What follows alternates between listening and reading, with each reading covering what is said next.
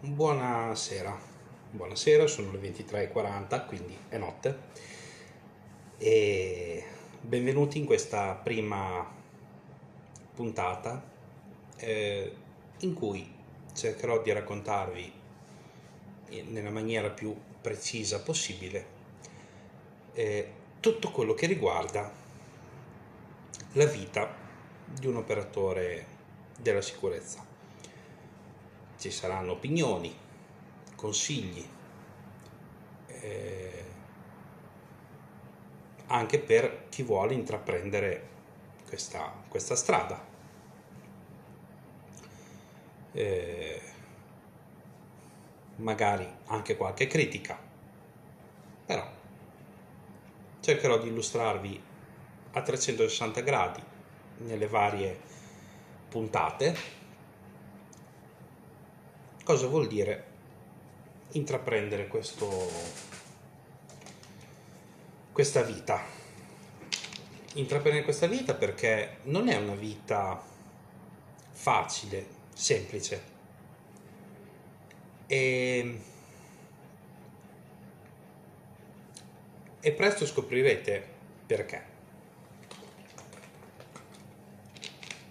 Ogni tanto sentirete qualche rumore di sottofondo sarò io che berrò qualche sorso d'acqua, la sedia che cigola un po', però non fateci troppo caso. Dunque, la vita dell'operatore della sicurezza mm, non è facile, è semplice, perché parlando per esperienze personali. Eh, sono tanti anni che lo faccio, quasi 15 anni, se non 15 addirittura, quindi ho già parecchi anni di esperienza alle spalle. Eh, non è semplice perché, eh, benché non sia un lavoro di fatica fisica. È, è un lavoro di fatica mentale. Perché durante l'orario di lavoro bisogna controllare eh, con gli occhi soprattutto bisogna controllare che tutto si svolga nel migliore dei modi. Quindi che nessuno compia dei furti eh, che chi accede in un posto possa essere autorizzato o comunque non abbia o comunque quando si tratta di un posto pubblico non abbia cattive intenzioni chi esce non abbia rubato eh, e questo quando si fa un controllo accessi controllo ingressi uscite controllo personale quando si fa la pattuglia bisogna tenere d'occhio oltre la strada, bisogna tenere d'occhio i, gli obiettivi che vengono assegnati, essere svelti a, a notare un qualunque segnale di intrusione, effrazione o pericolo. E anche a livello uditivo bisogna tenere le orecchie belle aperte perché magari a vista non, non si vede nulla, ma si può sentire qualcosa di strano e bisogna andare a controllare.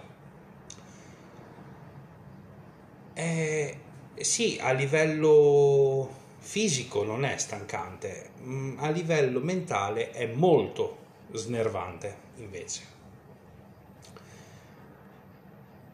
L'operatore della sicurezza viene, viene visto dai più come una persona che ruba lo stipendio. Perché? perché spesso gli operatori della sicurezza, quali giurate, eh, chiunque lavori in questo ambito, il più delle volte viene visto seduto a una scrivania, magari in un gabbiotto con l'aria condizionata mentre fuori fa caldo, magari viene visto che armeggia col telefono, con un computer, con un libro, con un giornale, magari che scrive qualcosa. E e queste cose, questi comportamenti vengono inter- interpretati più delle volte come eh, mancanza di attenzione.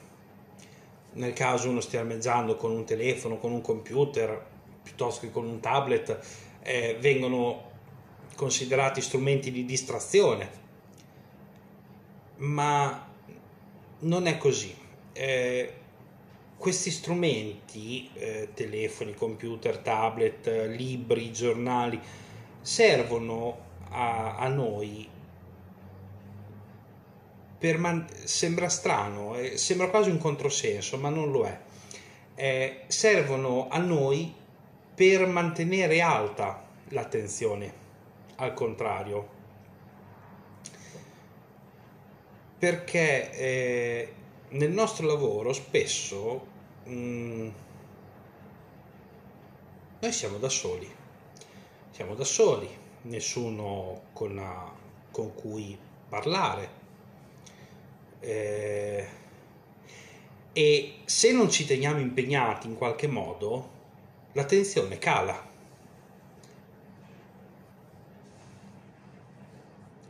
E quindi eh, è inevitabile che cali se uno non ha niente da fare, dopo un po' si annoia e la tensione cala, la noia fa calare la tensione. Allora noi tenendoci impegnati magari con un libro, con un telefono, un computer, un tablet, manteniamo viva la tensione perché abbiamo qualcosa da fare e se succede qualcosa ce ne accorgiamo. Eh, tuttavia, però, non è un lavoro per tutti.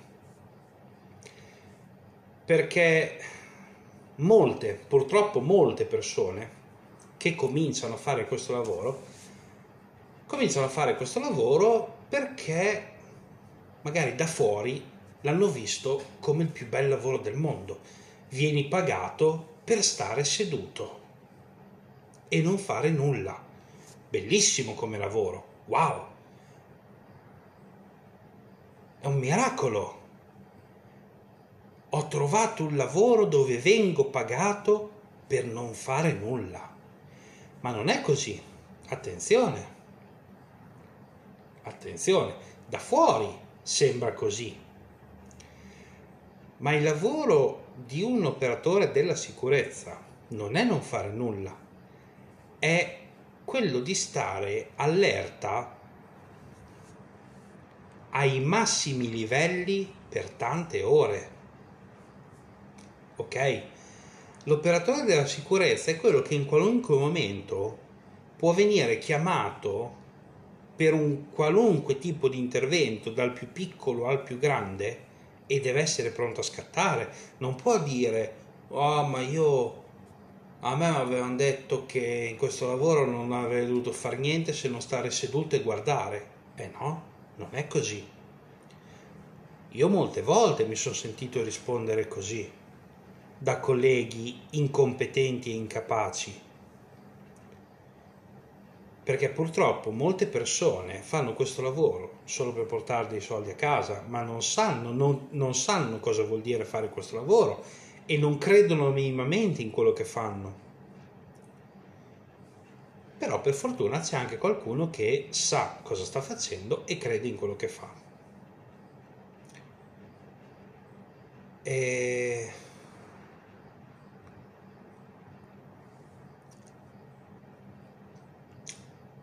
C'è la credenza popolare che la sicurezza privata guadagni i soldoni se si ha la fortuna di lavorare per eh, una, un istituto o un'agenzia privata si può guadagnare anche 4, 5, 6 euro l'ora puliti. Eh? Se si ha la sfortuna di lavorare per una cooperativa che fa questo genere di servizi, si guadagnano dai 3, euro ai 4, dai 3 ai 4 euro puliti all'ora. Ma c'è una fregatura, sono tutti lavori con un contratto regolare e quindi anche se si fanno tante ore e si fanno tante ore oltre un tot di ore tutto quello che si è guadagnato viene mangiato in tasse diciamo che un operatore della sicurezza medio un sesto livello come la maggior parte di noi guadagna intorno ai 1000 1000 1100 può arrivare a 1200 ma è, è, difficile. Teniamo una media di 1100 euro mensili poi facendo carriera aumentando di livello dopo un bel po' di anni aumentando con i vari livelli così magari si può arrivare a guadagnare 1500 1600 1700 ma ci vuole tanto tanto tanto tanto tempo. Poi ovviamente chi ha figli può richiedere gli assegni familiari, che quelli portano su un po' lo stipendio, però una volta si facevano i soldoni, adesso invece un operatore della sicurezza guadagna anche meno di, uno, di un operaio metalmeccanico, quindi quelli che guadagnano di più sono le guardie giurate, che loro guadagnano circa sui 6,84 euro puliti all'ora e loro sono quelli che vengono pagati di più. Sempre troppo poco però. Eh, perché la sicurezza si divide in sicurezza armata e sicurezza non armata. Chi intraprende il lavoro della sicurezza non armata però eh, e fa servizio senza niente con cui eventualmente potersi difendere è, è molto incauto, è uno sprovveduto. Chiaramente l'operatore alla sicurezza non armata non potrà mai mostrare che è dotato di strumenti per potersi difendere, mai per offendere, attenzione, sempre solo per difesa non li potrà mostrare, ma è sempre consigliabile avere qualcosa dietro. Ovviamente cose legali, quindi uno spray peperoncino, eh, si può, tenendolo comunque nascosto, quei manganelli telescopici, ma non si possono comunque mostrare quindi niente pistole elettriche, niente tirapugni, niente coltelli, perché lì si va in galera, eh? attenzione, si perde il lavoro e si rischia di andare in galera. Però, insomma, se uno fa sicurezza deve comunque poter garantire, oltre che la sicurezza del cliente, anche la propria sicurezza. Se uno è completamente disarmato, non so che, non so che sicurezza possa fare. Comunque sì, i campi della sicurezza si dividono in armato e non armato, ma alla fine le, le possibilità di intervento sono le stesse di entrambe le categorie. Eh, non è che una può intervenire in maniera più specifica rispetto ad un'altra siamo in Italia, quindi il, il margine di, di, intervento è sempre quello, è uguale per entrambi. La guardia giurata, se usa la pistola, va nei casini, se non usa la pistola, va nei casini, quindi sostanzialmente non c'è molta differenza. E... Ed è un peccato è un peccato perché guardie giurate potrebbero eh, veramente fare la differenza se gli venisse riconosciuto eh, quel qualcosa che ancora manca. Eh, se gli venisse riconosciuto una, un potere di, eh, di pubblico ufficiale durante il, il servizio, ecco, loro potrebbero veramente fare la differenza. Ma ahimè, come ho detto, siamo in Italia.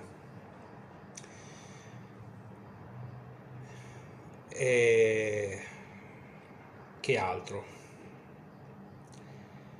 Una cosa importante per chi vuole cominciare questa avventura deve sapere che non esistono le notti a casa nel letto, soprattutto all'inizio. Si, molti, si fanno molti servizi di notte. Non esistono i giorni festivi, quindi non esiste il sabato, non esiste la domenica, non esiste Natale, non esiste Santo Stefano, non esiste Capodanno, non esiste Pasqua. I giorni festivi è molto raro essere, riuscire ad essere a casa o almeno essere a casa tutto il giorno. Altra cosa che c'è da sapere è ehm, non sempre viene scritto sul contratto, ma è implicito che bisogna essere reperibili, perché in qualunque momento si può venire chiamati per un'emergenza o una sostituzione, perché siamo esseri umani. Un collega gli può capitare qualcosa, può sentirsi male, mentre sta venendo a darvi il cambio può avere un incidente e voi dovete stare lì. Quindi si prospetta un doppio turno. Un doppio turno vogliono, vogliono dire 16 ore. Io personalmente ho fatto doppi turni e ho fatto turni anche di 19 ore. Questo è un lavoro che bisogna fare se si crede in quello che si va a fare e soprattutto bisogna essere consapevoli che bisogna dare la massima disponibilità sempre,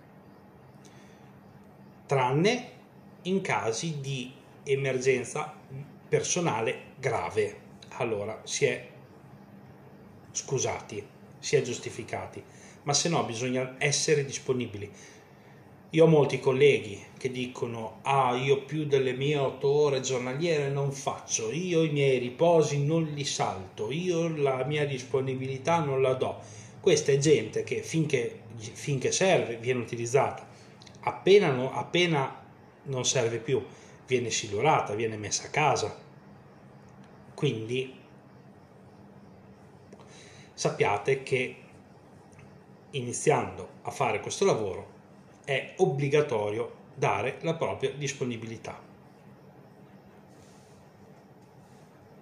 E, si, e a tempo debito si verrà ricompensati.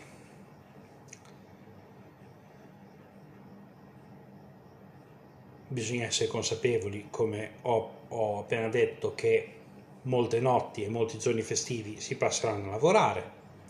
Spesso le ferie estive saltano e la vita privata subisce un calo drastico perché spesso durante i weekend quando prima andavate al pub, andavate in discoteca, andavate a divertirvi voi magari su internet continuate a vedere le foto dei vostri amici che si divertono e voi siete in un gabbiotto o in una macchina a lavorare. Eh, e non potete farci niente, è il vostro lavoro. Altra cosa, e poi chiudo qua il primo episodio. Chi comincia a fare questo lavoro e chi crede in, in questo lavoro noterà dopo un po' di, dopo un po' di tempo, magari anche ci vorrà in qualche anno, che dentro di lui si sviluppa un istinto, un istinto che ti fa compiere azioni eh, senza pensarci. Ad esempio, magari siete fuori servizio, state girando con la macchina, capitate sul luogo di un incidente. Chi crede in questo lavoro istintivamente scenderà dalla macchina e si metterà a dare una mano, mentre tutti gli altri passeranno e tutto quello che faranno saranno foto, video. In pochi si fermano a chiedere tutto bene, avete bisogno. La maggior parte delle persone passa e va.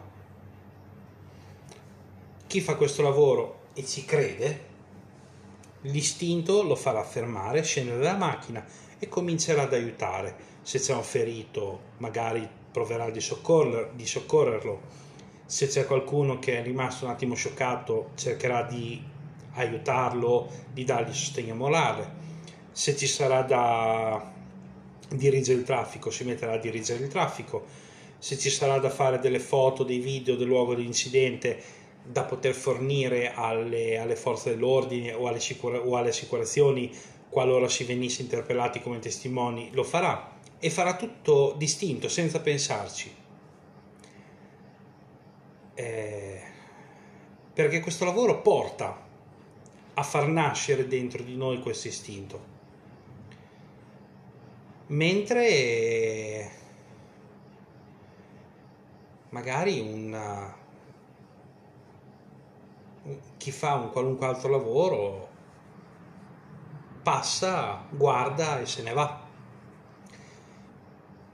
Altra cosa comincerete a notare che quando entrate in un bar, in un ristorante e vi sedete al tavolo, cercherete di sedervi nell'angolo più lontano per, per non essere molto in vista, ma allo stesso tempo in modo da avere l'ingresso del locale sotto controllo per vedere chi entra, chi esce e cosa succede fuori nei pressi del locale. È una cosa istintiva che comincerete a fare in automatico e poi direte cacchio l'ho fatto ma l'ho fatto così distinto senza pensarci ti porta a questo lavoro porta a far nascere dentro di noi un istinto di che siamo allerta anche quando siamo fuori servizio. Ed è è una bella sensazione. È una bella sensazione. Bene, io spero che questa prima parte vi sia piaciuta spero di non avervi annoiato. È mezzanotte e io vi ringrazio di cuore e vi do appuntamento alla, al prossimo episodio. Buonanotte a tutti.